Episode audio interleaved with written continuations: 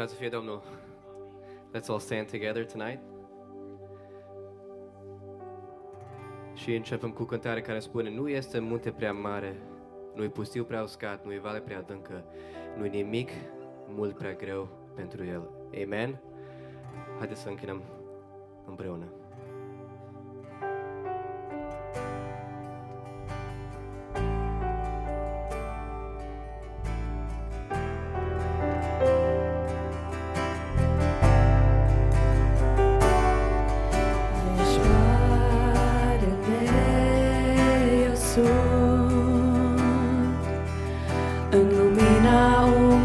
tale mă ascund. Acoperit de har. Mă odihnesc atunci când tu apar. Nu e multe prea mare Nu-i pustiu prea uscat.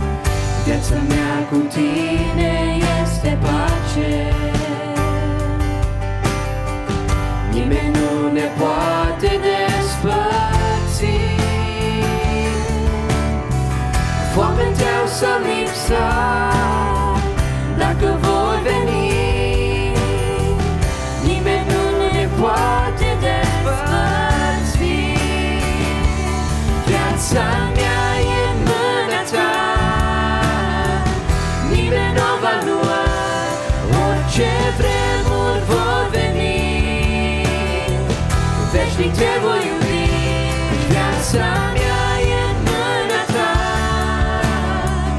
Nimeni nu va lua Orice vremuri vor veni. Veșnic te voi iubi Viața mea cu tine e bucurie. Doamne, Tu ești tot ce mai Vântul de vor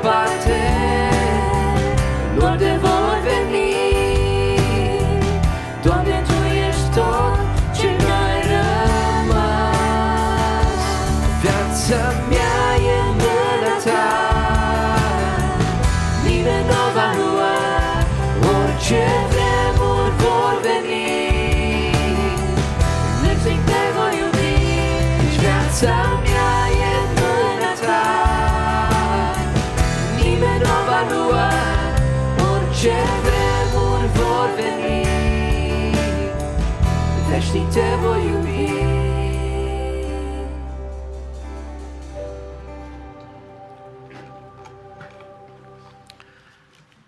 Să zicem cu toții din toată inima, binecuvântat să fie Dumnezeu. Amin.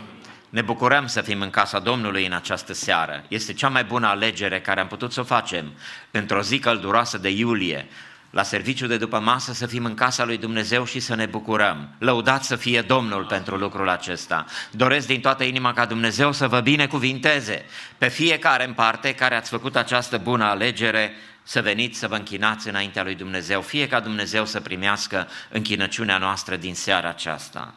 Psalmul 67 doresc să ne slujească ca motivație pentru rugăciune, dorind ca Dumnezeu să binecuvinteze lucrarea sa din inimile noastre, în sufletele noastre, Dumnezeu să lucreze și să-și proslăvească numele Său. Amin.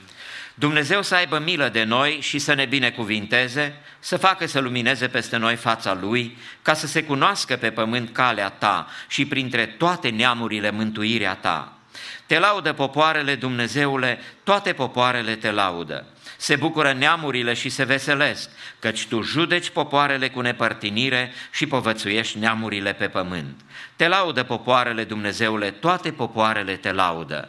Pământul își dă roadele, Dumnezeu, Dumnezeul nostru ne binecuvintează, Dumnezeu ne binecuvintează și toate marginile pământului se tem de El. Amin. Aceasta era dorința omului lui Dumnezeu care scrie psalmul 67, ca Dumnezeu să ne binecuvinteze, să aibă milă de noi. Avem nevoie de mila Domnului, avem nevoie de binecuvântarea sa, căci datorită binecuvântării sale se întâmplă toate lucrurile bune care au loc pe pământ, și anume să dorim ca Dumnezeu să facă să lumineze peste noi fața Lui. Scopul binecuvântării lui Dumnezeu și a luminării feței lui peste noi este ca să se cunoască pe pământ fața, calea lui Dumnezeu și printre toate neamurile mântuirea lui. Îi mulțumim lui Dumnezeu că El a luminat peste viețile noastre și noi ne găsim în această zi în casa Lui ca să-L lăudăm și să-L slăvim pe El. Dorim mântuirea Lui să fie cunoscută de fiecare persoană care a venit în casa lui Dumnezeu și de toți acei care n-au putut să vină. Dumnezeu să le facă de cunoscut mântuirea sa cea minunată, gloria lui Dumnezeu. Toate popoarele îl laudă pe Dumnezeu și motivul pentru care popoarele îl laudă pe Dumnezeu este căci Dumnezeu are judecăți drepte, judecățile Lui se împlinesc cu credincioșie și El povățuiește neamurile pe pământ. Avem nevoie de călăuzirea Duhului Sfânt, avem nevoie de călăuzirea Domnului în lucrarea care o facem spre slava Lui și în trăirea noastră zilnică, pentru ca la sfârșitul alergării noastre să ne bucurăm de mântuirea Lui Dumnezeu și să ne bucurăm de roadele binecuvântate ale mântuirii sale. Popoarele, toate te laudă popoarele Dumnezeule, toate popoarele te laudă, pământul își dă roadele. Dumnezeu, Dumnezeul nostru ne binecuvintează. Cu adevărat, noi putem să fim roditori pentru slava lui Dumnezeu, numai prin binecuvântarea lui Dumnezeu care El ne-o dăruiește. Fără binecuvântarea lui Dumnezeu, noi nu suntem roditori. Noi nu avem nimic bun cu care să venim înaintea lui Dumnezeu și cu care să-L proslăvim, decât numai prin binecuvântarea sa care ne-o dăruiește și care dorim să ne fie dăruită și în această seară, pentru ca lucrarea lui Dumnezeu să-și aibă îndeplinită bine ținta și lucrarea și fie ca Dumnezeu să binecuvinteze cuvântul care se va vesti în această seară, cântările care se vor cânta spre lauda lui Dumnezeu și rugăciunile care le vom înălța la tronul său să fie primite de Domnul și Dumnezeu să-și facă lucrarea în inimile noastre. Ne vom ruga lui Dumnezeu, deci, în seara aceasta, ca El să binecuvinteze lucrarea sa în sufletele noastre, în lăuntrul nostru, în inimile noastre, ca noi să cunoaștem cu adevărat pe Domnul și noi să-L lăudăm pe Dumnezeu pentru toate lucrările sale, cele minunate și mari. Lăudat să fie Domnul! Să venim înaintea Lui cu rugăciune, cu dorință sinceră, ca El să-și facă numele de slavă în mijlocul nostru. Amin.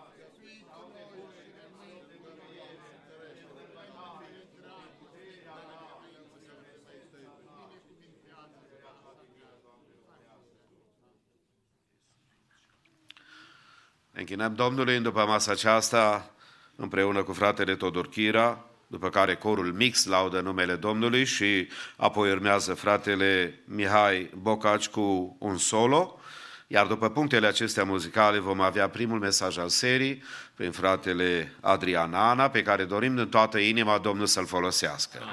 Înainte să ocupați locurile, dați mâna unii cu alții și binecuvântați-vă în numele Domnului.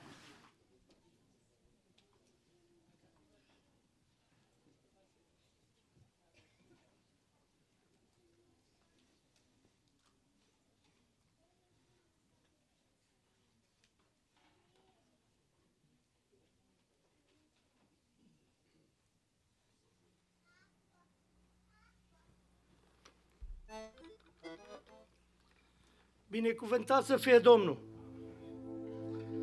Voi cânta o cântare, cântarea lui Apostolul Pavel, unde îl sfătuiește pe Tit și îl îndeamnă să dea exemplu Aș vrea ca Dumnezeu să ne ajute ca și noi să fim exemple. Și cel mai rău să, și cel mai greu e să fie exemplu în familie. De câte ori vorbesc cu copiii și îi îndemn și câteodată mai greșesc și eu. Ajutorul potrivit mă îndreaptă. Și aș ruga ca Dumnezeu să ne ajute să fim cu adevărat pilde de urmat în familiile noastre și în jurul nostru. Amin.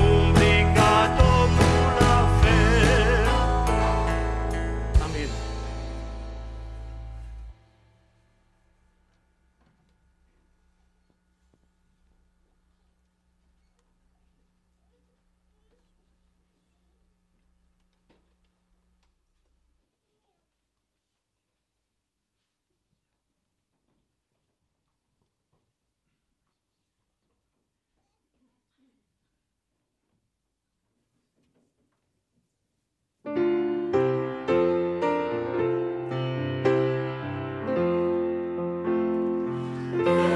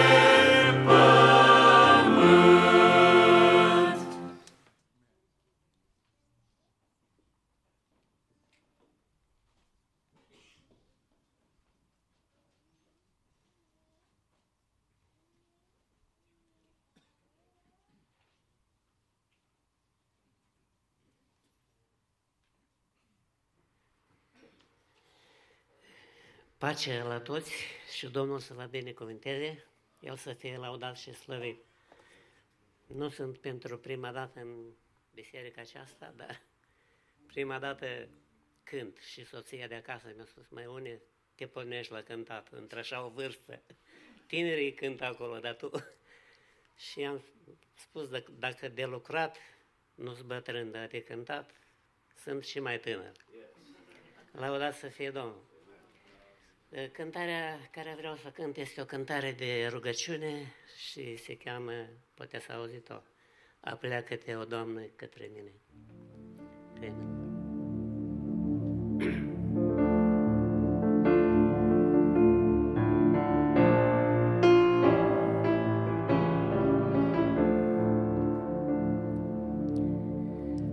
Pleacă-te, o Doamne, către mine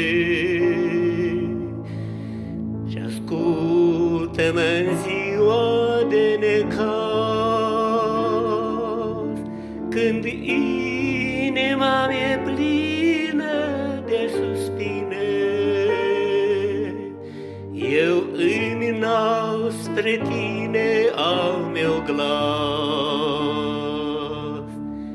glas dimineață către Tine, Doamne. Ți-aduc amele tainice dori și știu că numai Tu ești Cel ce poate să mă ajute în încercări serbiri căci Tu ești Dumnezeul vieții mele. Și rugăciunea mea spre Tine o Tu ești speranță în ceasurile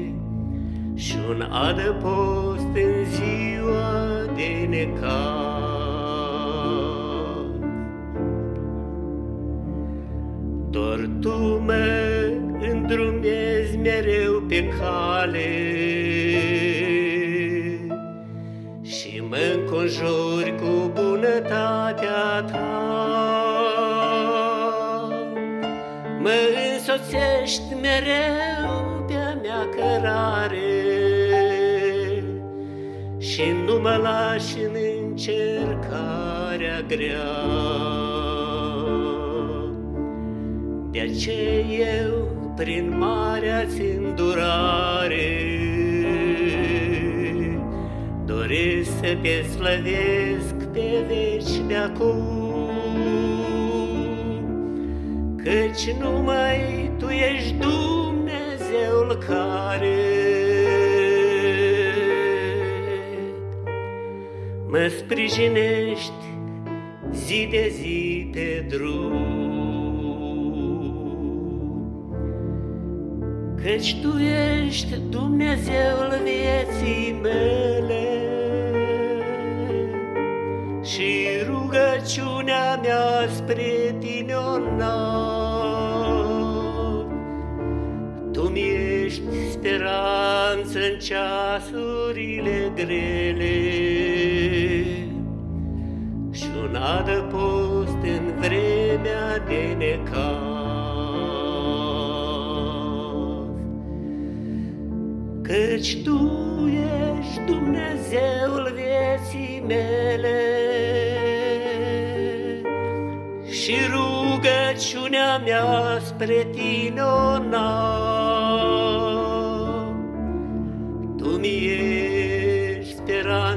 ceasurile grele și un adăpost în vreme de necaz. Amin.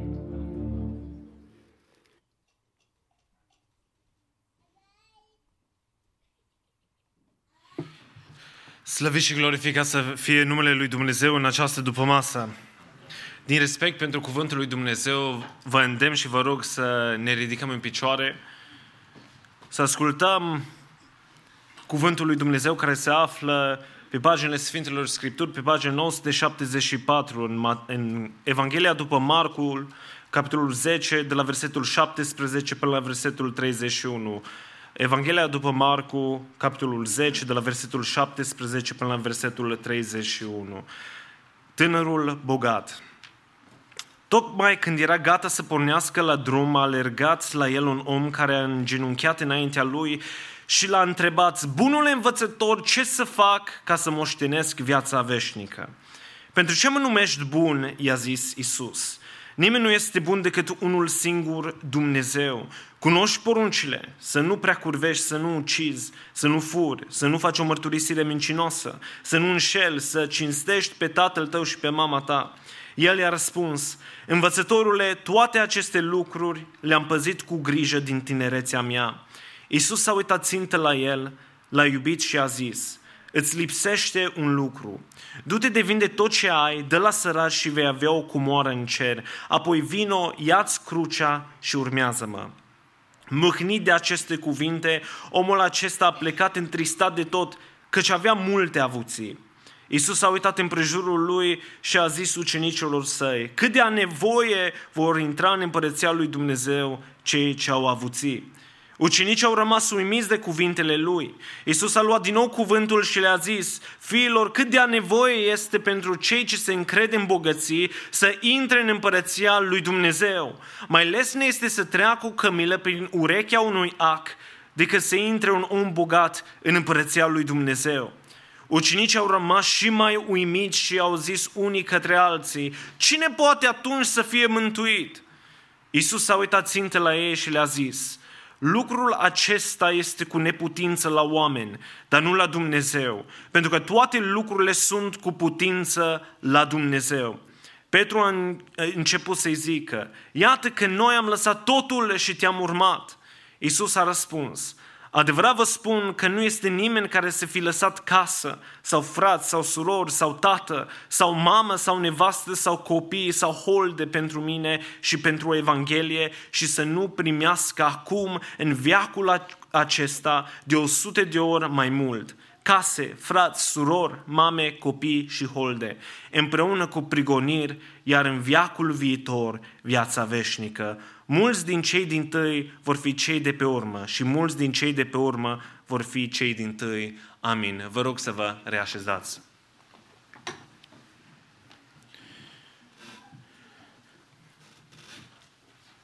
Iubiții mei, este un har să fim aici în casa lui Dumnezeu. Să mai avem privilegiul acesta de a ne închina înaintea Lui cum zice salmistul, de a cânta laudele Domnului, de a sta în prezența unui Dumnezeu viu care și astăzi ne vorbește, slăvit să fie numele Lui. Și aș dori ca cuvintele dătătoare de viață ale lui Dumnezeu, care sunt scrise din Scriptură, să lucreze în noi viața veșnică. Mă rog ca plecând din această seară din casa lui Dumnezeu să plecăm schimbați și transformați nu neapărat de mesajul unui uh, predicator, ci să fim schimbați și transformați de mesajul viu al lui Dumnezeu, care oferă viață. Slăvit și glorificat să fie numele Lui. Iubiții mei, în viața noastră de zi cu zi și dacă ne uităm la viețile noastre, putem descrie viața noastră ca fiind, uh, sau mai bine zis, în viața noastră noi căutăm foarte multe lucruri când suntem mici, uh, ne fixăm anumite scopuri în viață, ce dorim să ne facem când creștem mari. Nu e așa? De obicei, părinții întreabă pe, pe copiii lor, oare ce, ce dorești să te faci când ești mare, când crești mare, când ajungi la maturitate și termini facultatea și așa mai departe. Și copiii, gândindu-se, își fixează anumite scopuri. Zic, fie că vor să fie pompieri, fie că uh, un polițist sau așa mai departe, un avocat sau indiferent de scopurile lor și de uh, slujbele care uh, doresc ei uh, să îndeplinească. Când ajung la liceu, acești copii uh, se luptă ca să ajungă la facultatea sau la o facultate dorită de ei sau la o universitate anume, poate prestigioasă. Se luptă uh, ca să uh, atingă acel scop, să aibă notele necesare, media necesară ca să ajungă acolo. În momentul în care ajung la facultatea dorită, dacă ajung, uh, își trasează un plan. Se gândesc la cursurile care sunt uh, necesare pentru a uh, ieși fie doctor, fie domeniul care doresc ei să, să ajungă. Sunt anumite planuri pe care le fac ei. În momentul în care termină facultatea, sunt puși într-o situație în care trebuie să-și caute de lucru. Să-și caută cel mai, cel mai bine în domeniul în care au învățat. Și își face și caută și caută să fie un job cât mai bun, cât mai bine plătit, cât mai, cât mai lejer, cât mai plăcut pe standardul lor. Iar în momentul în care ajung la viața de maturitate și uh, își realizează uh, și își fac ca scop al vieții lor să-și întemeieze o familie și caută un partener de viață. Poate își găsesc, poate nu își găsesc, dar își caută. Fie la o vârstă uh, 20 de ani sau depinde cum hotărăște Dumnezeu și cum alege fiecare în viață. Și în momentul în care se căsătoresc, prioritățile lor se schimbă. Și au îndeplinit, poate au a, ținta lor pentru a avea un job, s-au atins. Au ajuns și au jobul lor preferat, pe care au visat de când erau mici. Poate s-au căsătorit cu partenerul lor de viață de care s-au visat ei. Dar în momentul în care sunt căsătoriți, iară se schimbă ceva. Și căutarea lor se îndreaptă înspre familiile lor. Se îndreaptă și caută să aibă o familie, poate ca în povești. Poate uh, în momentul în care crește primul copil și ceilalți copii, uh, tatăl sau mama încearcă să fie uh, acel exemplu bun pentru copiilor de urmat. Să fie mama uh, care este un exemplu extraordinar sau un tatăl exemplu care să fie adorat și iubit de către copiii lui. Și în viața aceasta uh, este pintată și umplute de anumite scopuri și căutări și preocupări pe care le ațintim și, pe care, și cu care suntem preocupați în viața cu zi cu zi. Sunt unii care caută în viața aceasta bogății. Sunt alții care caută în viața aceasta faimă. Sunt alții în viața aceasta care caută influență și putere, fie politică, fie socială, fie uh, religioasă, să zicem, și chiar în domeniul acesta, cum uh, vedem și în viacurile trecute și chiar în zilele noastre. Sunt oameni care caută anumite poziții și au anumite uh, ținte, să zicem așa, în viață, care vor să atingă. Aceste lucruri sunt bune, sunt naturale, sunt chiar date de Dumnezeu, pentru, pentru că și chiar Dumnezeu și înțeleptul Solomon, prin înțeleptul Solomon ne cheamă să ne gândim, să fim oameni înțelepți, să calculăm, să fim oameni calculați. Dar în viața aceasta vă întreb, în momentul acesta, în casa lui Dumnezeu, ce căutăm? Ce vrem în această seară? Ce căutăm noi la ora 6 și 40 de minute? Ce căutăm noi din părtășia aceasta împreună cu Sfinții lui Dumnezeu? Mă rog ca, depășind orice altă prioritate ale vieților noastre, mă rog ca în momentele acestea și începând din această seară să nu căutăm altceva decât viața veșnică. Să nu căutăm altceva decât viața veșnică. Iubiții mei, aș dori să ne uităm la Cuvântul lui Dumnezeu și să vedem ceea ce ne învață Cuvântul lui Dumnezeu despre această căutare după viața veșnică. Și Cuvântul lui Dumnezeu în această după masă ne arată și ne descrie o întâmplare extraordinară a Mântuitorului cu un uh, tânăr bogat, așa cum zice Cuvântul lui Dumnezeu. Vine acest tânăr înaintea Mântuitorului și parcă îl văd fugind înspre el, îngenunchează înaintea lui și strigă, Bunul învățător! Bunul învățător! Ce să fac ca să moștenesc viața veșnică? Vedem, iubiții mei, că pentru el căutarea vieții veșnice a fost o urgență extraordinară. A fost o urgență care n-a putut uh, să o amâne. Dar noi, iubiții mei, în această seară, oare ce facem cu această căutare uh, existențială? Ce facem noi? Oare este pentru noi o urgență să căutăm viața veșnică? Mă rog ca Dumnezeu să ne ajute. Iubiții mei, cuvântul lui Dumnezeu ne îndeamnă și ne arată, ne învață în această după masă că căutarea după viața veșnică ne cheamă la cunoașterea și păzirea poruncilor lui Dumnezeu.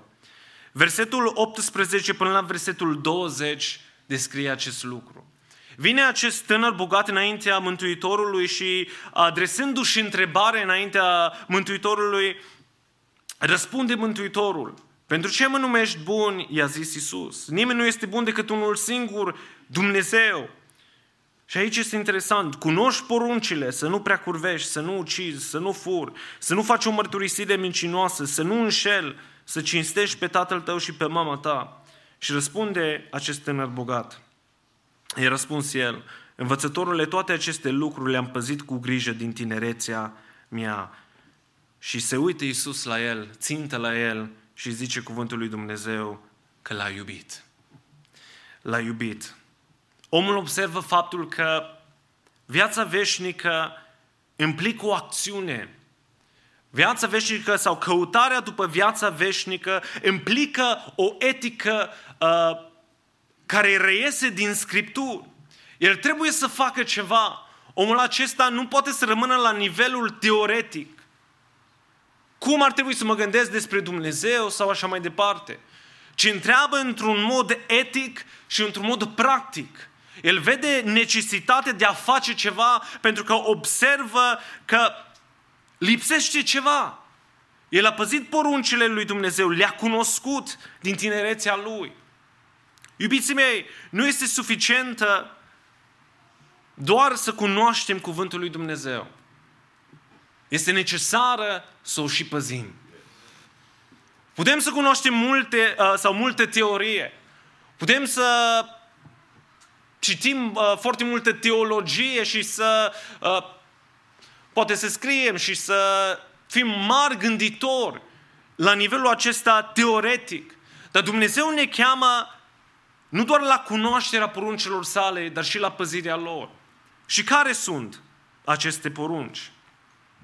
Cuvântul lui Dumnezeu ne descrie în versetul 19 să nu prea curvești, să nu ucizi, să nu furi, să nu faci o mărturisire mincinoasă, să nu înșel, să cinstești pe tatăl tău și pe mama ta. Sau în alte cuvinte, aceste porunci se axează pe dimensiunea uh, pe dimensiunea relațională, interumană, cu cei din jur. Și reprezintă și descrie de fapt și este o reflexie a reverenței omului față de Dumnezeu și a modului în care ascultă el de poruncile lui Dumnezeu. Poate mulți dintre noi în această după masă ne gândim. Și noi, de asemenea ca și tânărul bogat, N-am făcut, ne-am păzit. Și noi suntem și am păzit, poate din pruncia aceste lucruri. Iubiții mei, legea aduce viața. Așa era pentru evrei. Pentru că și în momentul în care Mântuitorul povestește cu, uh, cu, înain, uh, cu înaintașii uh, sinagogii și așa mai departe și de fiecare dată când este întrebat despre viața veșnică este un lucru interesant. Pentru că Mântuitorul întotdeauna răspunde din legea sau din cuvântul lui Dumnezeu. Pentru că cuvântul lui Dumnezeu ne arată și așa cum ne descrie în Deuteronom capitolul 30 cu versetul 15, în momentul în care Dumnezeu îi oferă lui Moise și poporul lui Israel poruncile și legile date de el, zice cuvântul lui Dumnezeu, Iată că îți spun azi înainte viața și binele, moartea și răul, căci îți poruncesc azi să iubești pe Domnul Dumnezeul tău, să umbli pe căile Lui și să păzești poruncile Lui, legile Lui și rânduirile Lui, ca să trăiești și să te înmulțești și ca Domnul Dumnezeul tău să te binecuvinteze în țara pe care o vei lua în stăpânire. Dar dacă inima ta se va bate, dacă nu vei asculta și te vei lăsa amăgit să te închine înainte altor Dumnezeu și să le slujești, vă spun astăzi că, nu ve- uh, că veți pieri și nu veți avea zile multe în țara pe care o veți lua în stăpânire după ce veți trece Iordanul. Iau azi cerul și pământul martor împotriva voastră, că ți-am pus înainte viața și moartea, binecuvântarea și blestemul. Alege viața ca să trăiești tu și sămânța ta, iubind pe Domnul Dumnezeul tău, ascultând de glasul Lui și împlinindu-te uh, și lipindu-te de El, căci de aceasta târnă viața ta și lungimea zilelor tale și numai așa vei putea locui în țara pe care a jurat Domnul că o va da părinților tăi, lui Avram, Isaac și lui Iacov. Poate mulți dintre noi, așa cum este descris în cuvântul lui Dumnezeu, poate mulți dintre noi zicem că am păzit aceste lucruri. Poate mulți dintre noi zicem, n-am prea curvit, n-am ucis. Dar vă întreb, așa cum zice Mântuitorul în, în Matei capitolul 5, de la versetul 21 până la versetul, uh, chiar până la versetul 28, în modul în care expune el aceste lucruri. Zice cuvântul lui Dumnezeu, ați auzit că s-a zis celor din vechime, să nu ucizi, oricine va ucide va cădea sub pedeapsa judecății. Dar eu vă spun că oricine se mânie pe fratele său va cădea sub pedeapsa judecății. Și oricine va zice fratelui său prostule va cădea sub pedeapsa soborului. Iar oricine va zice nebunule va cădea sub pedeapsa focului genei. Așa că dacă îți aduci darul la altar și acolo îți aduci aminte că fratele tău are ceva împotriva ta, lasă-ți darul acolo înainte altarului și du-te întâi de împacă-te cu fratele tău, apoi vine de adus darul, caută de te împacă de grabă cu părâșul tău, câtă vreme este cu el pe drum, ca nu cumva părâșul să te dea pe mâna judecătorului, judecătorul să te dea pe mâna temnicerului și să fie aruncat în temniță. Adevărat îți spun că nu vei ieși de acolo până nu vei plăti cel din urmă bănuț. Ați auzit că s-a zis celor din vechime să nu prea curvești, dar eu vă spun că oricine se uită la o femeie ca să o poftească, a și prea curvit cu ea în inima lui. Dacă deci ochiul tău cel drept te face să cazi în păcat, scoate-l și leapă-l de la tine, căci este spre folosul tău să piară unul din mădularele tale și să nu-ți fie aruncat cu tot, uh, tot trupul în ghenă.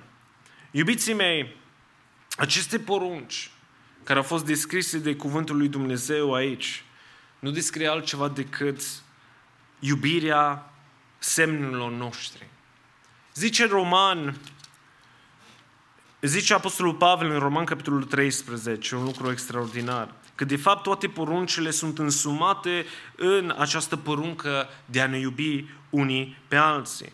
Să nu daturați nimănui nimic, decât să vă iubiți unii pe alții, că și ne iubește pe alții a împlinit legea. De fapt, să nu prea curvești, să nu ucizi, să nu furi, să nu faci nicio mărturisire mincinoasă, să nu poftești și orice altă poruncă mai poate fi, se cuprind în porunca aceasta.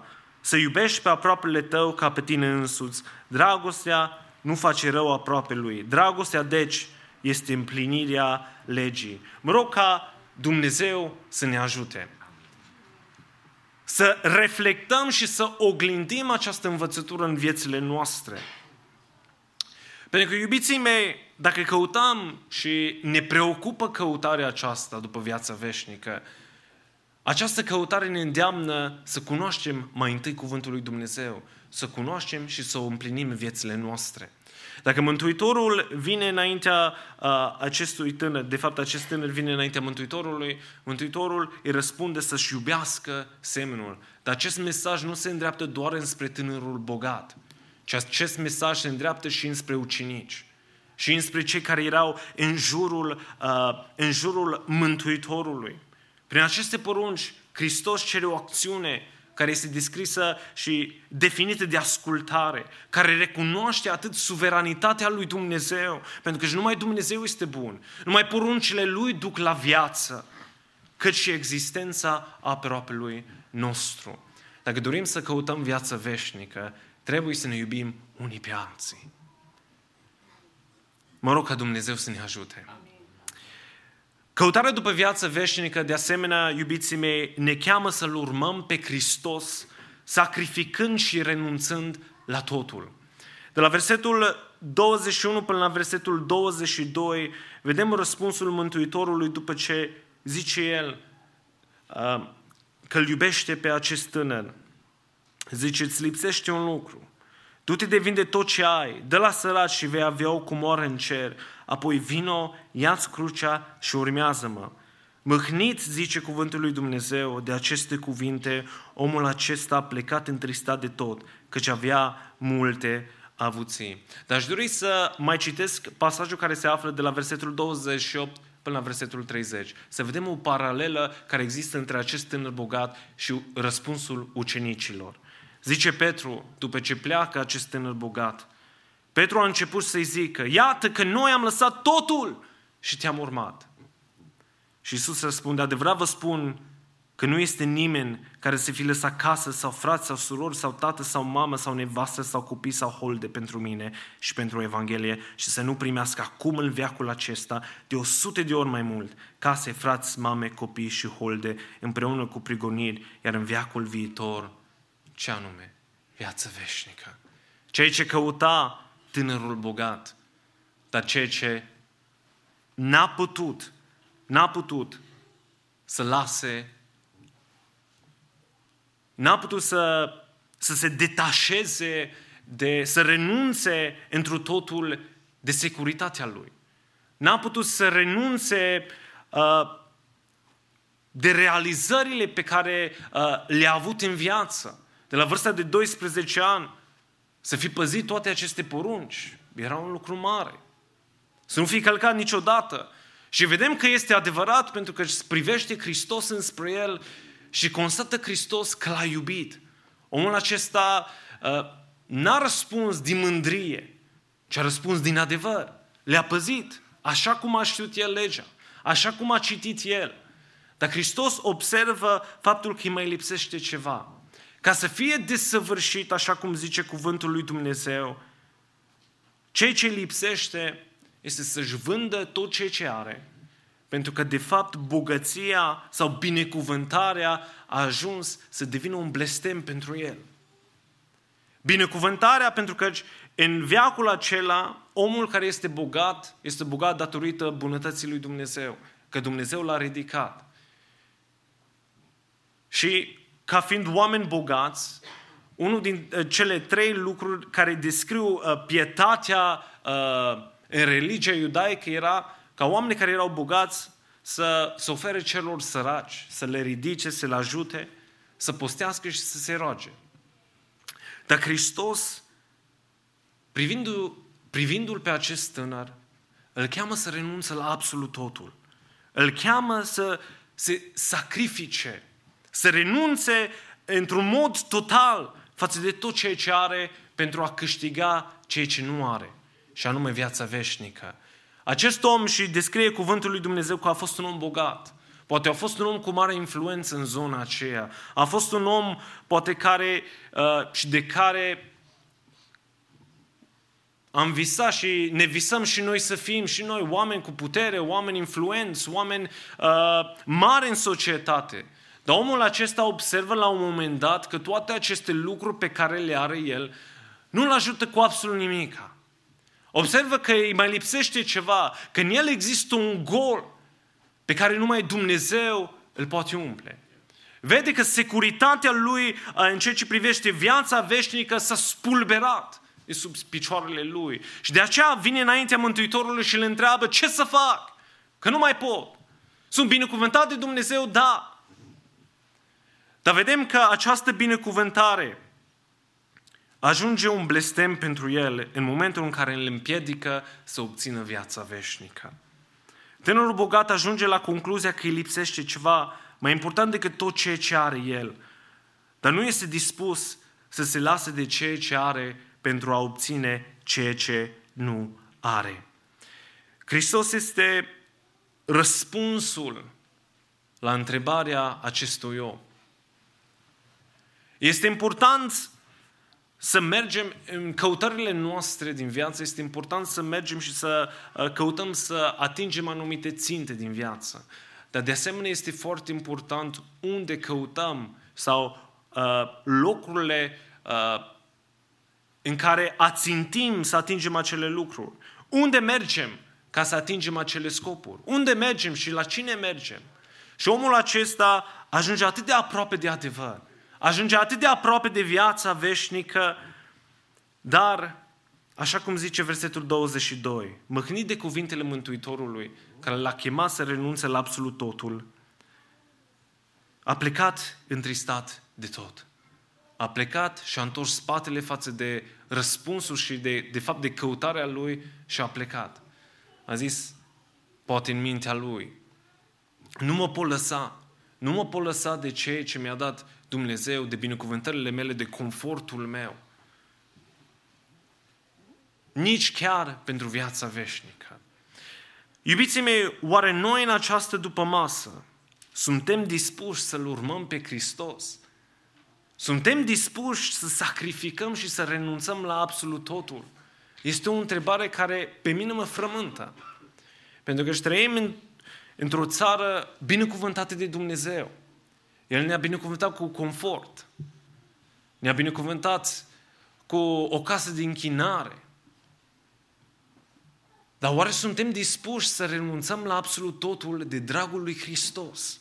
Dacă Hristos, așa cum uh, a răspuns acestui tânăr bogat, ar veni în această după masă și ne-ar întreba pe fiecare dintre noi în parte, că ne mai lipsește ceva, ne mai lipsește ceva, este bine că venim duminică de duminică la biserică. Este bine că păzim cuvântul lui Dumnezeu. Dar pentru ca această păzire și ascultare de cuvântul lui Dumnezeu să fie desăvârșită, pentru ca să, pentru ca să ajungem la, acea, la viața aceea uh, veșnică și binecuvântată de Dumnezeu, ești chemat să lași totul. Lasă securitatea ta, renunță la securitatea ta uh, financiară pentru mine. Renunță la realizările tale pentru mine. Renunță la tine însuți pentru mine. Renunță la cele mai esențiale relații și loialități pe care le ai tu și pe care le ții tu în viață pentru Hristos. Zice în versetul 30, în versetul 29, când răspunde Petru, noi am lăsat absolut totul am lăsat familiile noastre, am lăsat pe părinții noștri, am lăsat avuțiile noastre pentru tine. Am lăsat toate pentru Evanghelie, pentru înaintarea cuvântului lui Dumnezeu, la chemarea lui Dumnezeu. I-au răspuns, dar tânărul bogat, când s-a văzut în fața acestei porunci, s-a prăbușit, a plecat și a zis că este prea de tot. Mă rog ca Dumnezeu să ne ajute. Ca reflectând asupra cuvântului lui Dumnezeu, să realizăm că această căutare după viața veșnică înseamnă, sau de fapt ne cheamă să-L urmăm pe Hristos, sacrificând și renunțând la totul pentru ca să obținem totul. Iubiții mei, căutarea după viața veșnică, de asemenea, ne cheamă la o dependență totală față de harul și mila lui Dumnezeu. De la versetul 23 până la versetul 27, aș dori să citesc uh, rapid aceste versete, zice cuvântul lui Dumnezeu. Iisus s-a uitat în prejurul lui și a zis ucenicilor săi, cât de a nevoie vor intra în împărăția lui Dumnezeu cei ce au avuțit. Ucenicii au rămas uimiți de cuvintele lui. Iisus a luat din nou cuvântul și le-a zis, fiilor, cât de a nevoie este pentru cei ce se încred în bogății să intre în împărăția lui Dumnezeu. Mai lesne este să treacă o cămilă prin urechea unui ac decât să intre un om bogat în împărăția lui Dumnezeu. Ucenicii au rămas și mai uimiți și au zis unii către alții, cine poate atunci să fie mântuit? Iisus a uitat țintele ei și le-a zis, Lucrul acesta este cu neputință la oameni, dar nu la Dumnezeu, pentru că toate lucrurile sunt cu putință la Dumnezeu. Pericolul care îl confrunta pe omul bogat a fost securitatea falsă pe care i-a oferit bogățiile lui. A ajuns să se încreadă în resursele sale materiale și poate chiar și în puterea uh, lui personală. Când De fapt, cuvântul lui Dumnezeu ne cheamă să ne îndreptăm înspre Dumnezeu. Ne cheamă să ne, îndrept, uh, să ne îndepărtăm de noi înșine și să ne încredem în totalitate față uh, de cuvântul lui Dumnezeu și să ne încredem uh, pe deplin în Dumnezeu. Isus în versetul 25 folosește o comparație uimitoare și care și pe ucenici i-au uimit. Zice Hristos că mai lesne este să treacă o cămilă prin urechea unui ac decât să intre un om bogat în împărția lui Dumnezeu. Adică este o imposibilitate, nu se poate. Dar dacă ne gândim în uh, perspectiva iudaică pe vremea aceea, dacă un om bogat care a fost binecuvântat de Dumnezeu, care a fost ridicat de Dumnezeu în perspectiva lor, care a avut uh, favoarea lui Dumnezeu, care a fost mai aproape de Dumnezeu decât ceilalți, pentru ei aceasta înseamnă, sau nu înseamnă altceva decât faptul că nu poate intra, dacă niciun om bogat nu poate intra în împărăția lui Dumnezeu, cine poate? Nimeni. Dacă un om care primește favoarea lui Dumnezeu poate să intre în împărăția lui Dumnezeu, nu poate să intre în împărăția lui Dumnezeu după puterea lui, după, uh, după faptele lui. Cine poate? Și de aceea întreabă ucenicii, uimiți fiind, zice, cine poate atunci să fie mântuit? Cine poate? Și răspunsul este că niciun om nu poate să se mântuie. Niciun om nu poate prin puterea lui, prin faptele lui, să se mântuie. Ci, așa cum zice cuvântul lui Dumnezeu, lucrul acesta este cu neputință la oameni, pentru că depășește uh, sfera noastră uh, umană, depășește uh, sfera aceasta a posibilităților umane și intră în sfera lui Dumnezeu. Dar nu la Dumnezeu, pentru că toate lucrurile sunt cu putință la Dumnezeu. Și cunoaștem cu toții că noi care suntem aici în casa lui Dumnezeu, noi nu suntem aici datorită meritelor noastre. Noi nu suntem aici datorită faptelor noastre, ci suntem aici datorită harului lui Dumnezeu, datorită milei sale prin jertfa mântuitoare a Domnului nostru Isus Hristos, prin care suntem răscumpărați, prin care suntem împăcați cu Dumnezeu Tatăl. Ne-a dăruit uh, harul să ne facem copii ai lui Dumnezeu în momentul în care credem în Fiul Său. Slăvit și glorificat să fie numele Lui. El este Cel care ne-a iertat păcatele. El este Cel care ne oferă astăzi vindecare, iertare.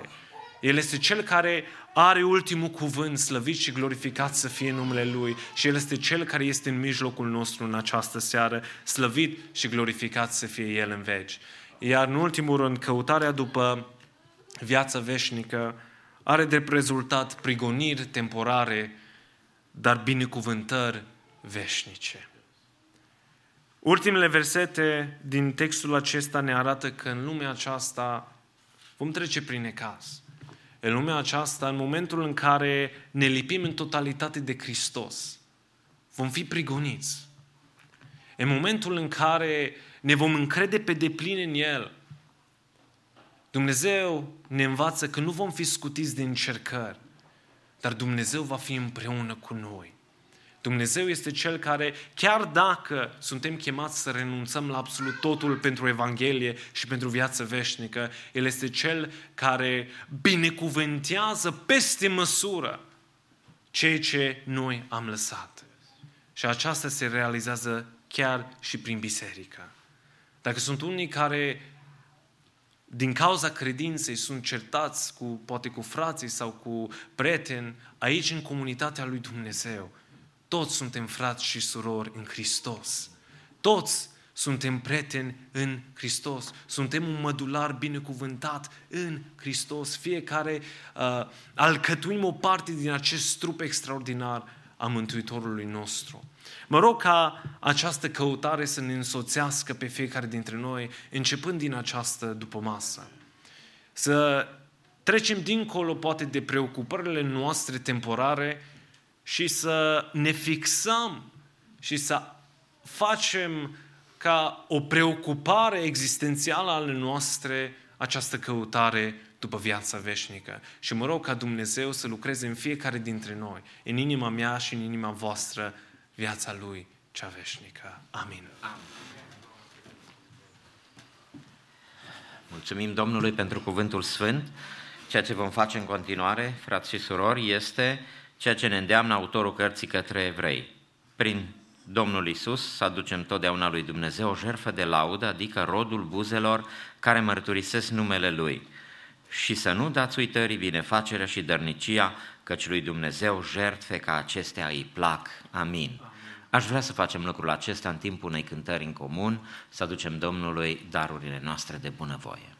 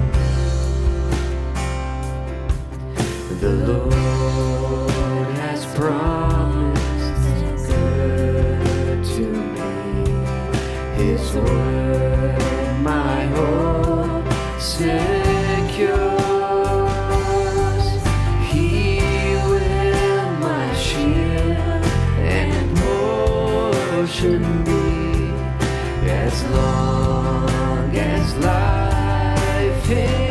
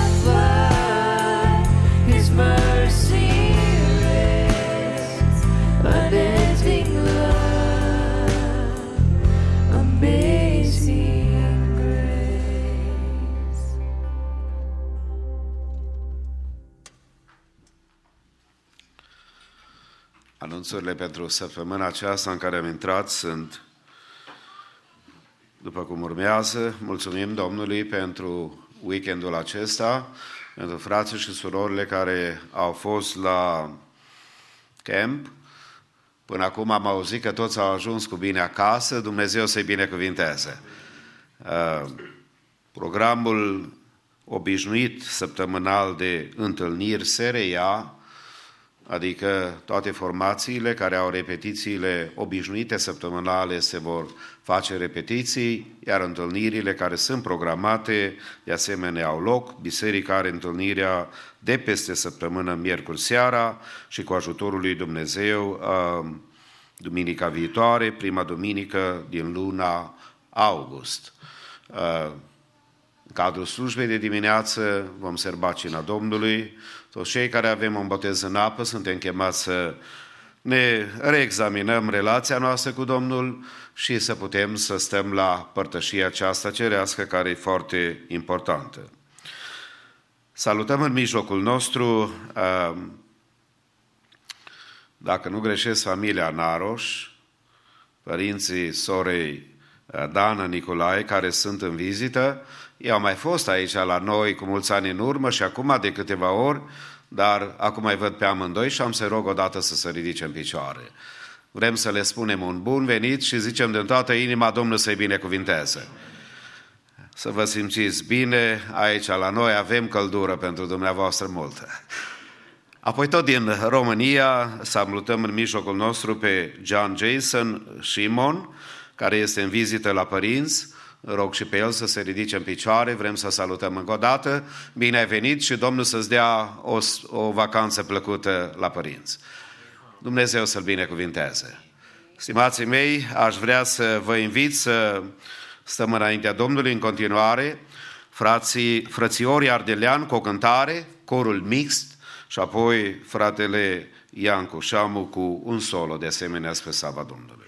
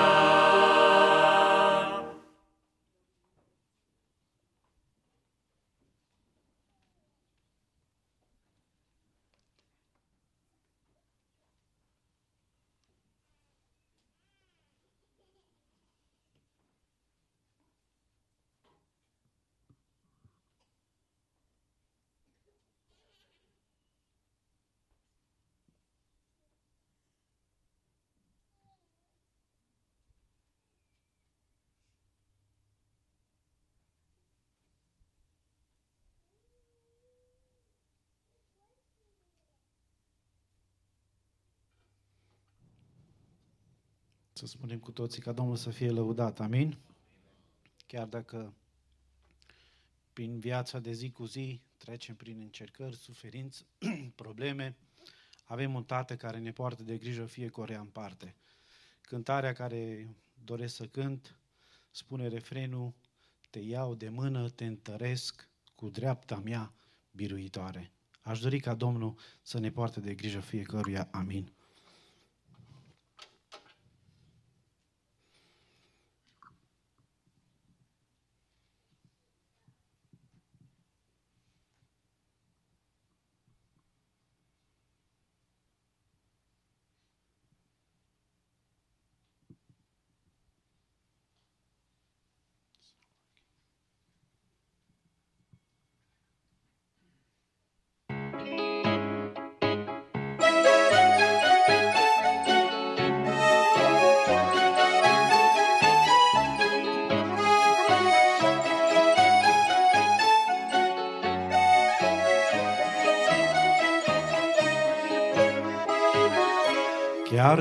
munții vor cădea și dealurile s-ar desprinde. Dragostea mea nu va seca, ci tot mai mult se va aprinde. Când valuri se vor ridica, să te înnece, nu te teme, de glasul meu vor asculta el poate liniștea să o cheme. Te iau de mână, te întăresc, cu dreaptea mea biruitoare, eu nu te las că te iubesc și pentru tine dau popoare. Te iau de mână, te întăresc cu dreapta mea biruitoare. Eu nu te las că te iubesc și pentru tine dau popoare.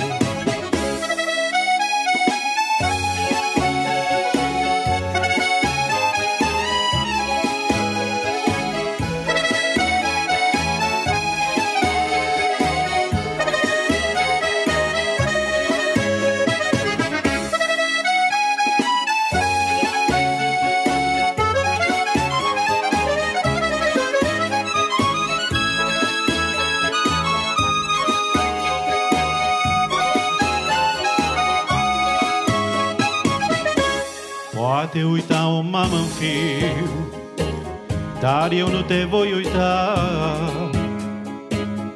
Eu sunt Dumnezeu cel viu și prețuiesc inima ta.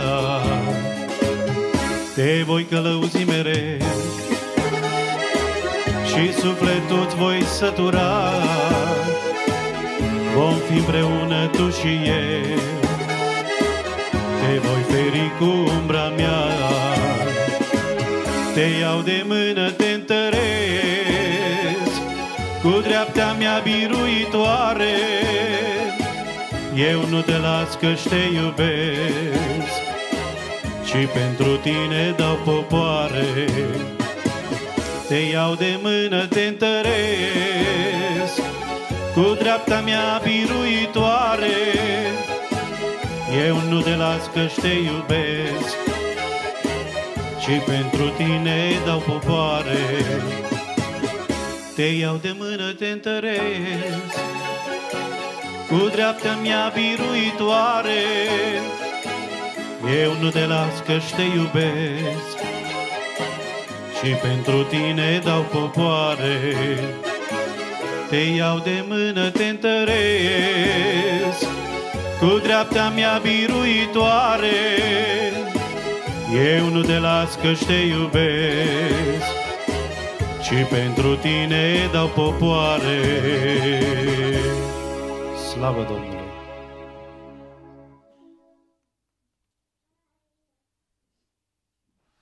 Ridicați în picioare, vom asculta citirea psalmului 88. Fratele Daniel Barbaros el va citi în limba engleză. Haideți să-l urmărim și să dăm ascultare cuvântului Lui Dumnezeu.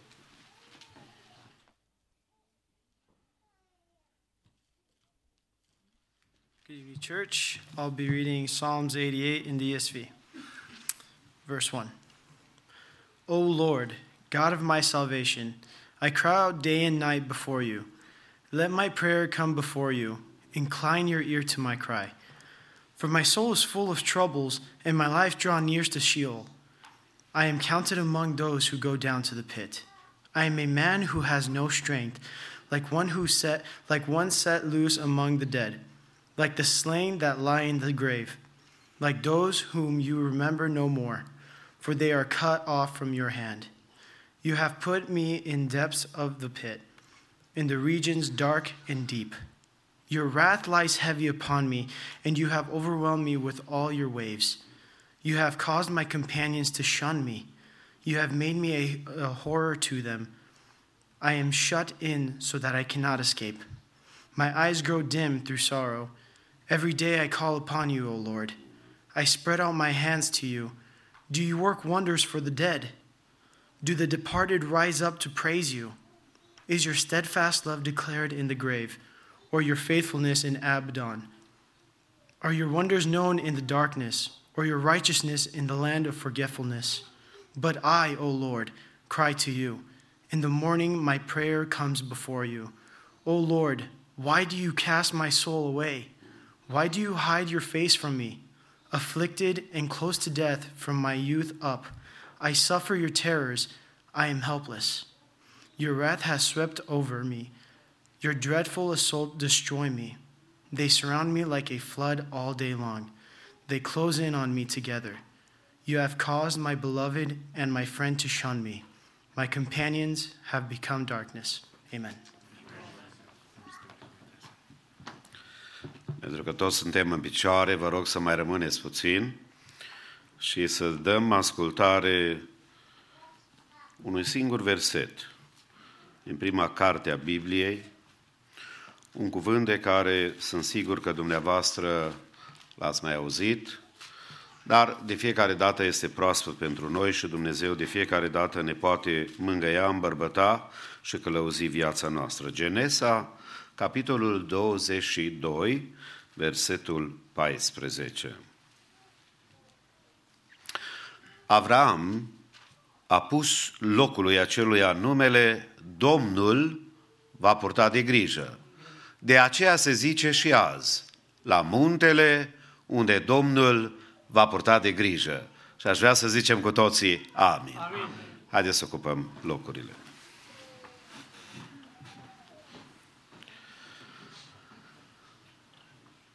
Orice om care s-a întâlnit vreodată cu Dumnezeu va rămâne schimbat și transformat sau decizia de a se îndepărta de Dumnezeu va fi una dintre cele mai neînțelepte decizii pe care le poate lua un om. Avram a avut o experiență cu Dumnezeu și în finalul acestei experiențe cu Dumnezeu a putut să declare cuvintele așa de frumoase pe care noi le-am citit, în care a putut să declare că-și Domnul poartă de grijă. Aș vrea să spun întrebarea în seara aceasta, ți-a purtat Domnul vreodată de grijă? Amin. Și apoi Avram de asemenea spune la muntele unde Domnul va purta de grijă. Un om care are o experiență autentică cu Dumnezeu și care ajunge să-L cunoască pe Dumnezeu într-un mod personal, sigur că va înțelege că Domnul este acela care poartă de grijă. Dar ca să ajungi la această cunoștință, e nevoie de experiență care nu poate să fie înlocuită. Dacă e vorba de tânărul bogat, care a avut posibilitatea vieții lui să aibă un viitor transformat. Un viitor în care slava și prezența și binecuvântarea lui Dumnezeu să fie în viața lui, sau să aibă decizia aceasta a dezamăgirii vieții lui, să-și amintească că a stat în fața celui mai mare om care a trăit vreodată în fața Domnului Isus Hristos și i-a refuzat oferta. Avram, ca om al lui Dumnezeu, așa cum suntem și noi, în călătoria vieții pe drumul acesta care duce spre împărăția lui Dumnezeu, avem din când în când experiențe prin care Dumnezeu vrea să ne maturizeze, prin care Dumnezeu vrea să ne crească, să ne întărească din punct de vedere spiritual și să ne ajute să-i vedem imaginea care adesea este așa de deformată despre Dumnezeu. Și această relație cu Dumnezeu pe care o avem să fie îmbunătățită, ba chiar schimbată și chiar îmbogățită prin prezența lui Dumnezeu ca niciodată.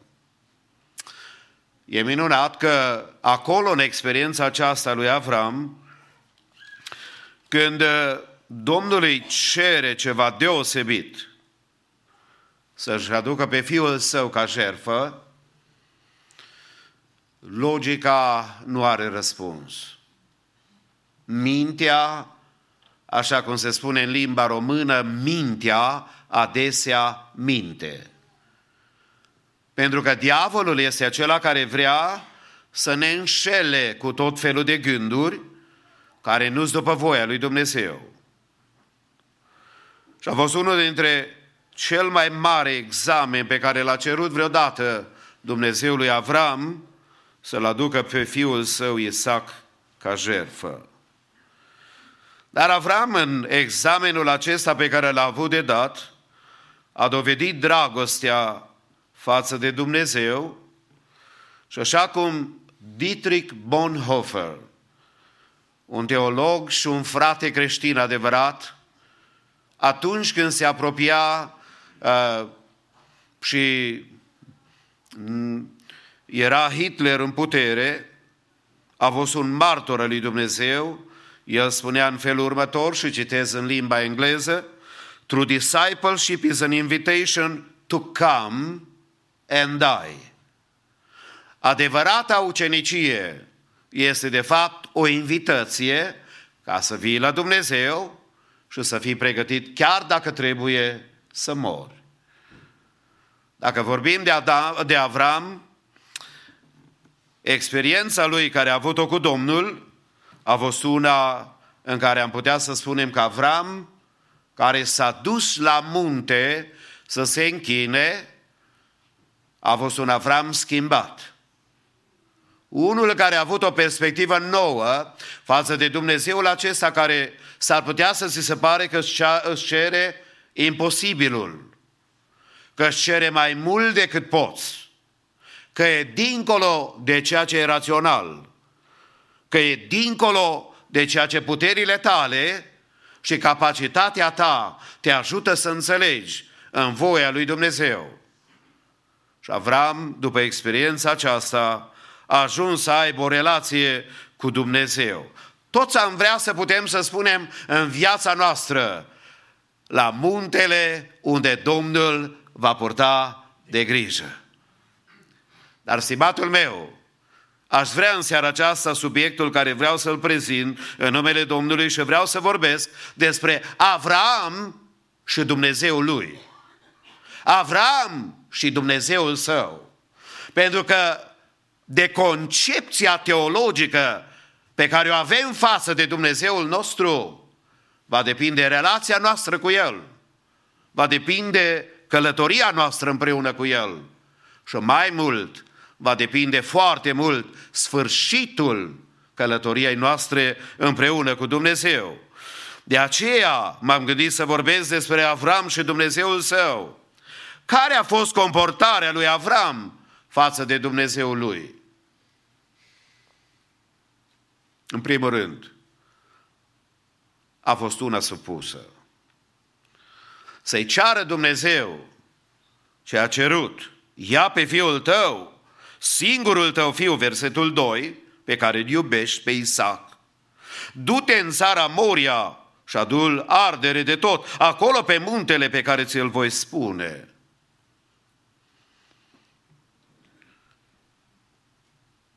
În relația lui cu Dumnezeu. Avram a avut o comportare în care s-a supus voii lui Dumnezeu.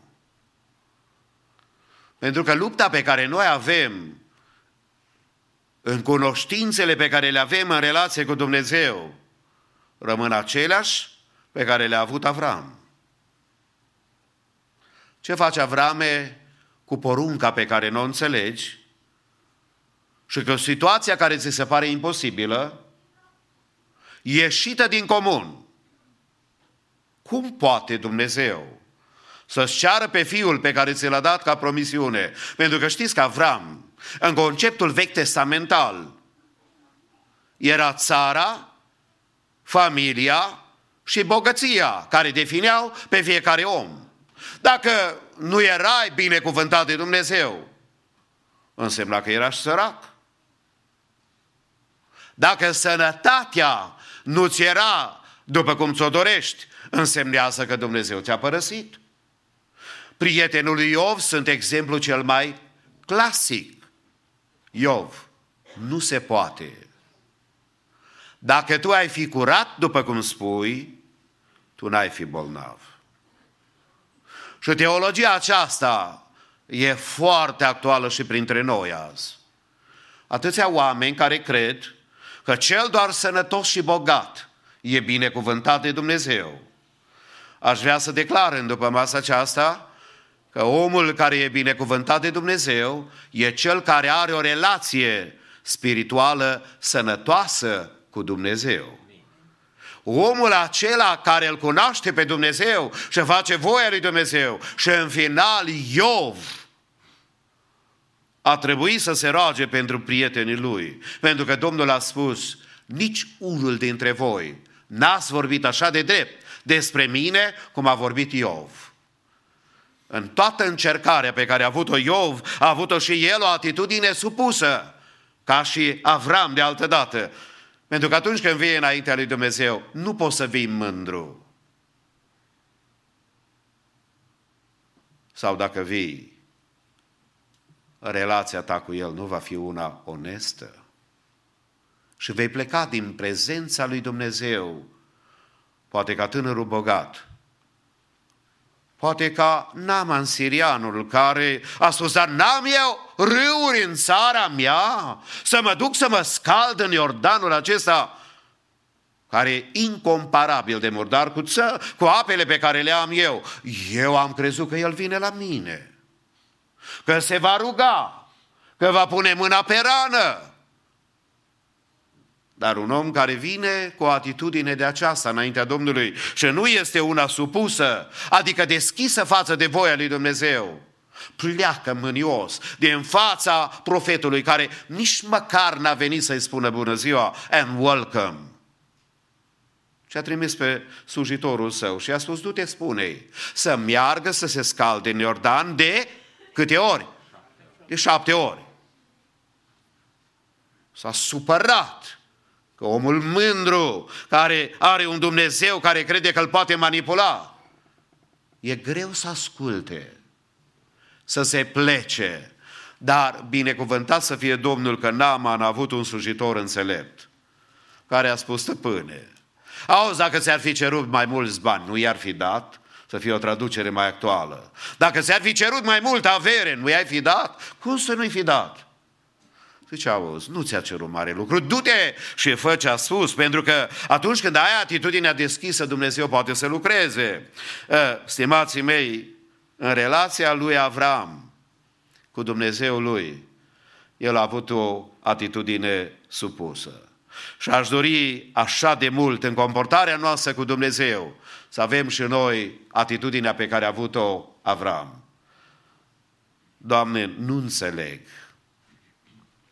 nu înțeleg de ce trebuie să vin la biserică de două ori duminica. De ce trebuie să vin la biserică și peste săptămână? De ce, Doamne, trebuie să mă rog și să postesc? Pentru ca să am o viață normală, spirituală. De ce, Doamne, trebuie să mă despart de poftele firii pământești, care luptă cu mine și cu sufletul meu și să caut voia ta și planul tău? Adesea nu înțelegem. Pentru că tot ce e în jurul nostru strigă, trăiește pentru tine și fă ce-ți place. În lumea aceasta blestemată a păcatului, noi trebuie să avem atitudinea pe care a avut-o Avram, o atitudine supusă, deschisă, pregătire atentă în relația noastră cu Dumnezeu. Pentru că spune cuvântul Domnului, Avram s-a sculat dis de dimineață, a pus șaua pe măgar și a luat cu el două sluși și pe fiul său, a tăiat lemne pentru arderea de tot și a pornit spre locul pe care îl spusese Dumnezeu. Atunci când ai o atitudine supusă înaintea Domnului, nu vii la închinare oricum. Vii pregătit. Avram nu s-a dus la locul unde a arătat și Domnul i-a vorbit oricum acum și așa mă duc să mă mor fiu, dar ce pregătire să mai am? Nevoie. Din contră, spune Biblia că Avram s-a sculat de dimineață, a pușat pe măgar, A luat cele două sluji pe fiul său Isaac, a tăiat lemnele arderea de, pentru arderea de tot și a pornit spre locul pe care îi spusese Dumnezeu. Vedeți, când ai o inimă supusă, nu argumentezi prea mult. Și pui vina, pe biserica trebuie să-mi crească copiii, păstorul de vorbă, că copiii mei sunt în lume. Comitetul de vină și biserica. Nu așa se vorbește la adresa lui Dumnezeu. Avram a avut o pregătire atentă prin atitudinea pe care a avut-o. Și noi doresc în toată inima Dumnezeu să ne dea putere să avem în relația cu Dumnezeul nostru o comportare supusă. O comportare care îi place lui Dumnezeu. O comportare, de asemenea, în relațiile cu cei din jurul nostru, în care spunea poetul în felul următor. Dacă am avea iubire, toate le-am răbda ușor. N-am lovit nici prin cuvinte, nici prin fapte care dor. Nu ne-am tulburat cu Duhul, n-am răspunde mânios. Dacă am vedea în oameni chipul Domnului Hristos. Atunci când vedem chipul lui Hristos în cel care e aproape de lângă noi, am putea să avem o viață supusă înaintea Domnului, pentru că noi înțelegem voia lui Dumnezeu. Domnul Iisus Hristos a văzut un potențial în tânărul bogat. Așa cum vede și în tine, așa cum vede și în mine. Că în viața noastră, în relație cu El, este una supusă. Domnul are un potențial. Dacă vrei, dintr-un Saul, poate să facă un Pavel. Dintr-un Matei Vameșul poate să facă un Matei Evanghelistul și așa mai departe. Să facă un om al lui Dumnezeu care să fie la dispoziția lui Dumnezeu. Mai întâi, deci, relația lui Avram cu Dumnezeu a fost una de supunere. Mai mult, a fost una de a se jerfi. Pentru că atunci când ai o concepție adevărată despre Dumnezeu, vei avea și o atitudine plăcută înaintea lui Dumnezeu și Domnul va interveni. Știți dumneavoastră, s-au dus și a întrebat fiul, tată, lemnele și focul este aici. Dar unde este mielul? Ai vrea să fi fost tu să dai răspunsul în locul lui Avram? Dacă ar fi fost vorba de copilul tău? De fiul tău, de fica ta, de nepotul tău, de soția ta, de soțul tău? Nu e așa că ne îngrozește gândul ca tată să te gândești, dar dacă într-o zi Dumnezeu îngăduie unul din copiii care mi-a dat să treacă la cele veșnice. Pe mine mă îngrozește gândul acesta, numai să-mi vină. Și în numele Domnului îl mustru numele lui Isus și diavolul care vine să ne ispitească. Dar e un mare adevăr că trăim în lumea aceasta a, a, a, a, a celor care mor în fiecare zi și a celor care pleacă dintre noi, fie că sunt părinți, fie că sunt bunici, fie că sunt copii, fie că sunt nepoți, fie că sunt tineri, fie că sunt bătrâni. Dar îngerul Domnului pentru cel care are atitudine supusă în relație cu Dumnezeul său ca Avram și are atitudine jertfitoare, pentru că Avram a fost un om hotărât. Știți cum a spus el slugilor sale când s-a dus și i-a lăsat acolo la poala muntelui? A spus, eu și cu băiatul ne vom duce până acolo sus să ne închinăm. Vedeți, Avram n-a spus, mă, mă duc acum și mă mor fiul și am să fie să plâng cu voi. Eu cred că inima așa era.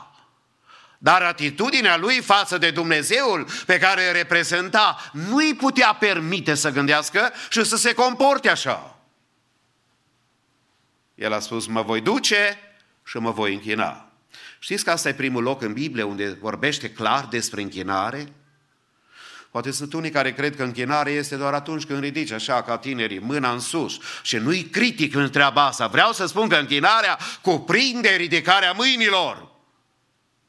Dar închinarea noastră înaintea lui Dumnezeu are de-a face mai mult cu jerfa noastră și cu ascultarea noastră și cu pocăința nu în biserică, cu pocăința când ieșim afară. Oare zice cineva amin? Cu pocăința care are de-a face cu Dumnezeul care trebuie să fie glorificat și onorat în viața noastră. Și de aceea cuvântul lui Dumnezeu spune, ne arată acolo în versetul 9 că a legat pe fiul său și l-a dus gata, gata ca să-l jerfească. Și îngerul le-a zis să nu pui mâna pe băiat, să nu-i faci nimic, că știu acum că te temi de Domnul, pentru că n-ai cruțat pe fiul tău, pe singurul tău fiu, pentru mine. Între intenție și faptă s-ar putea să fie o prăpastie foarte mare. Cineva spunea, iadul va fi plin de oameni cu intenții bune, dar care nu s-au pocăit niciodată. Care n-au luat decizii serioase în relația lor cu Dumnezeu. Le place Evanghelia, le place Raiul și binecuvântările lui Dumnezeu. Dar, stimatul meu, Domnul să ne ajute pocăința noastră să aibă fapte. Credința fără fapte este moartă. E o auto-înșelăciune. Când înșeală altcineva, ai, ai în suflet așa o nemulțumire. Cum a putut să mă înșele? Dar când te înșeli singur, e mai grav. E mai dureros. Durerea aceea rămâne cu tine zi și noapte. Pentru că îți dai seama că cineva a avut uh, această uh, oprăznicie și de aceea, în relația noastră cu Dumnezeu, așa ca și Avram, în comportarea noastră cu Dumnezeu, trebuie să avem supunere. Trebuie să avem jertfa care ne cere Domnul. Și apoi, de asemenea, trebuie să avem dragoste față de Dumnezeu.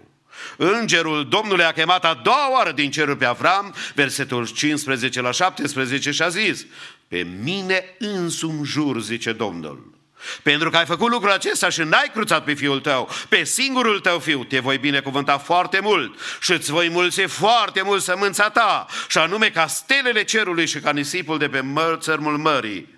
Și sămânța ta va stăpâni cetățile vrășmașilor ei. N-ai vrea ca Domnul să împlinească asta și pentru tine? Măcar pe dușmani să-i, să-i zdrobească.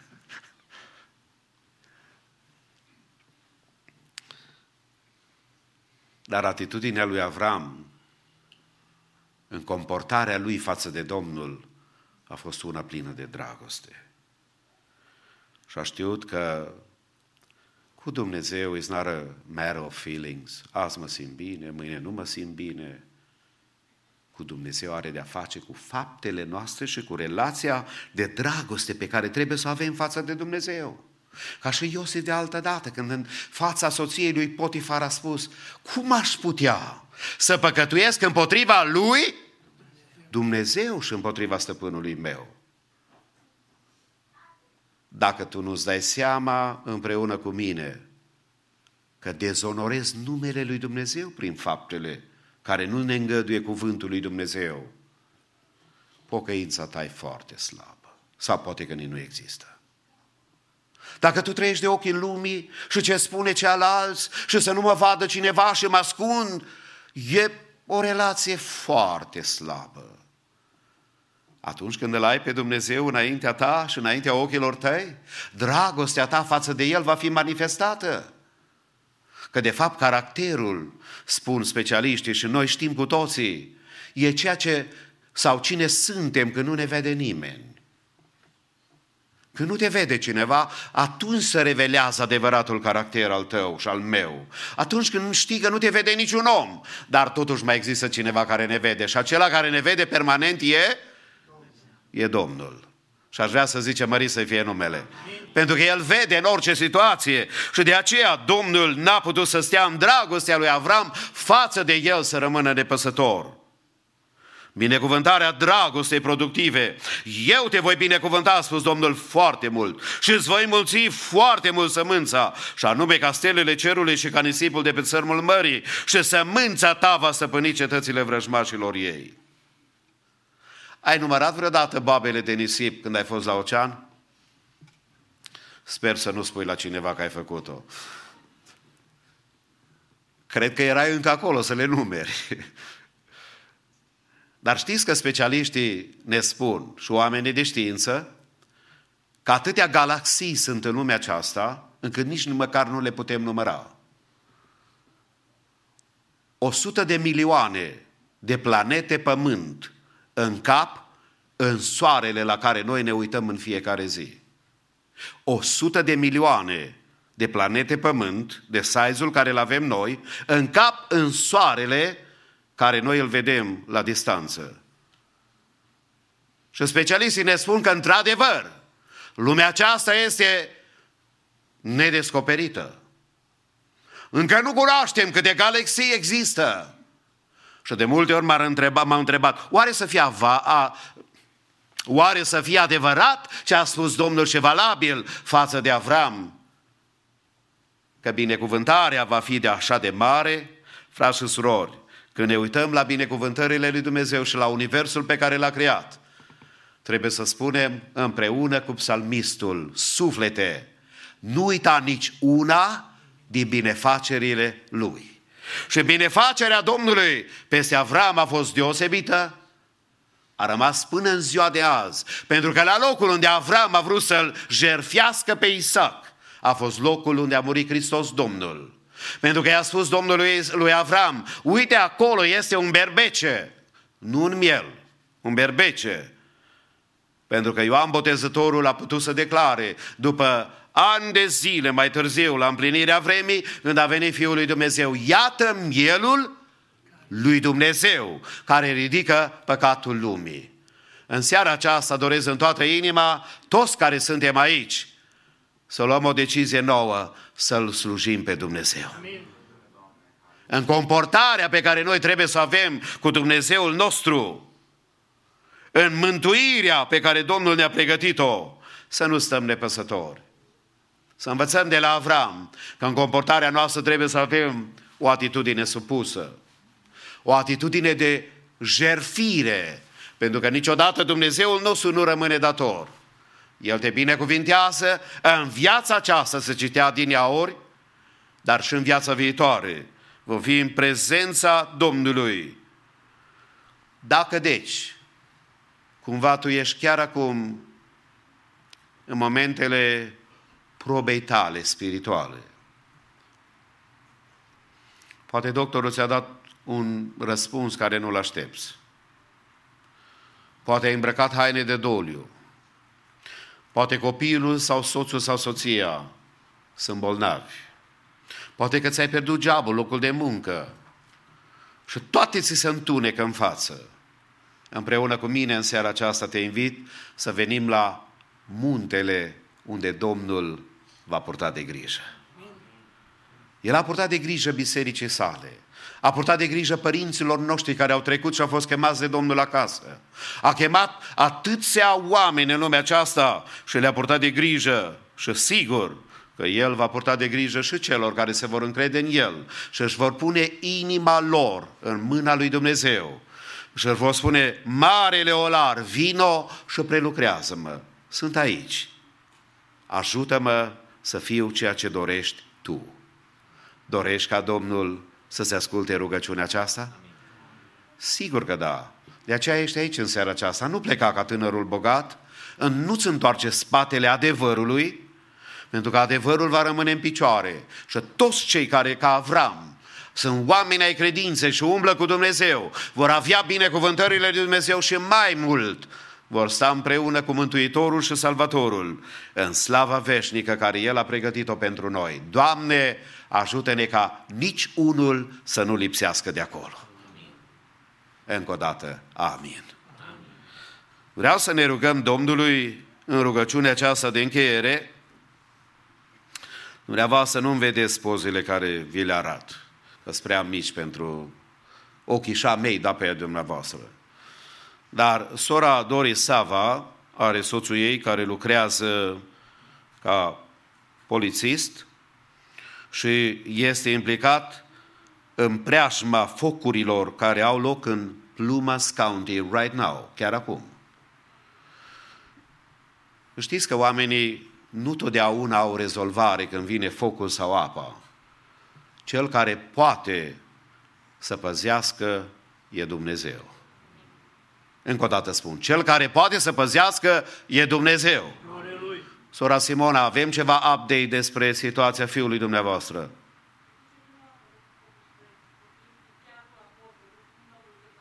Yeah. E vorba de fiul Josh, Joe, pardon, care este în Spokane, Washington și au o proprietate de 10 acri și sunt mulți pomi acolo. La vecini a început să ardă și a ajuns chiar aproape la granița proprietății lor. Aseară când am aflat acolo unde ne aflam la camp, ne-am ridicat și ne-am rugat pentru ei ca mâna Domnului să fie peste proprietatea lor. Vreți să ne ridicăm cu toți în picioare? Poate că focul încercării să vină și peste viața ta. Dar cele două cauze care sunt actuale right now, le aducem înaintea lui Dumnezeu, cerem protecție și mai presus cerem ca Domnul să binecuvinteze și să-i păzească. Amin. Mai există cineva cu vreo problemă și o dorință vie, chiar acum, o problemă care a apărut?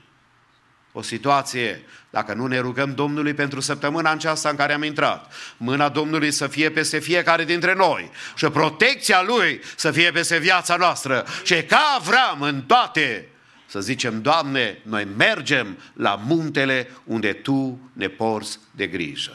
Ne rugăm cu toții. Tatăl nostru.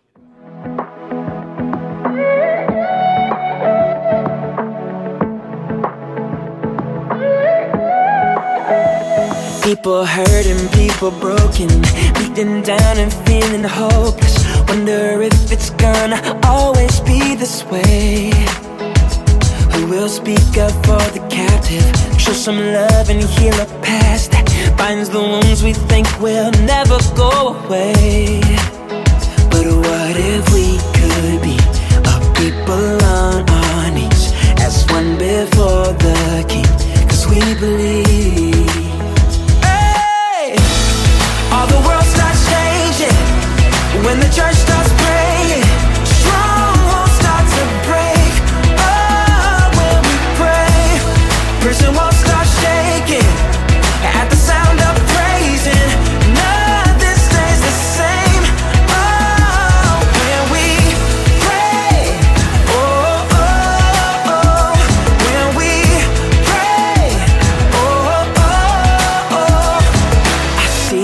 rising, I see hope on the horizon as a generation stepping out of faith. Because we will be a people on our knees as one before the King. Cause we believe. Hey, all the world starts changing when the church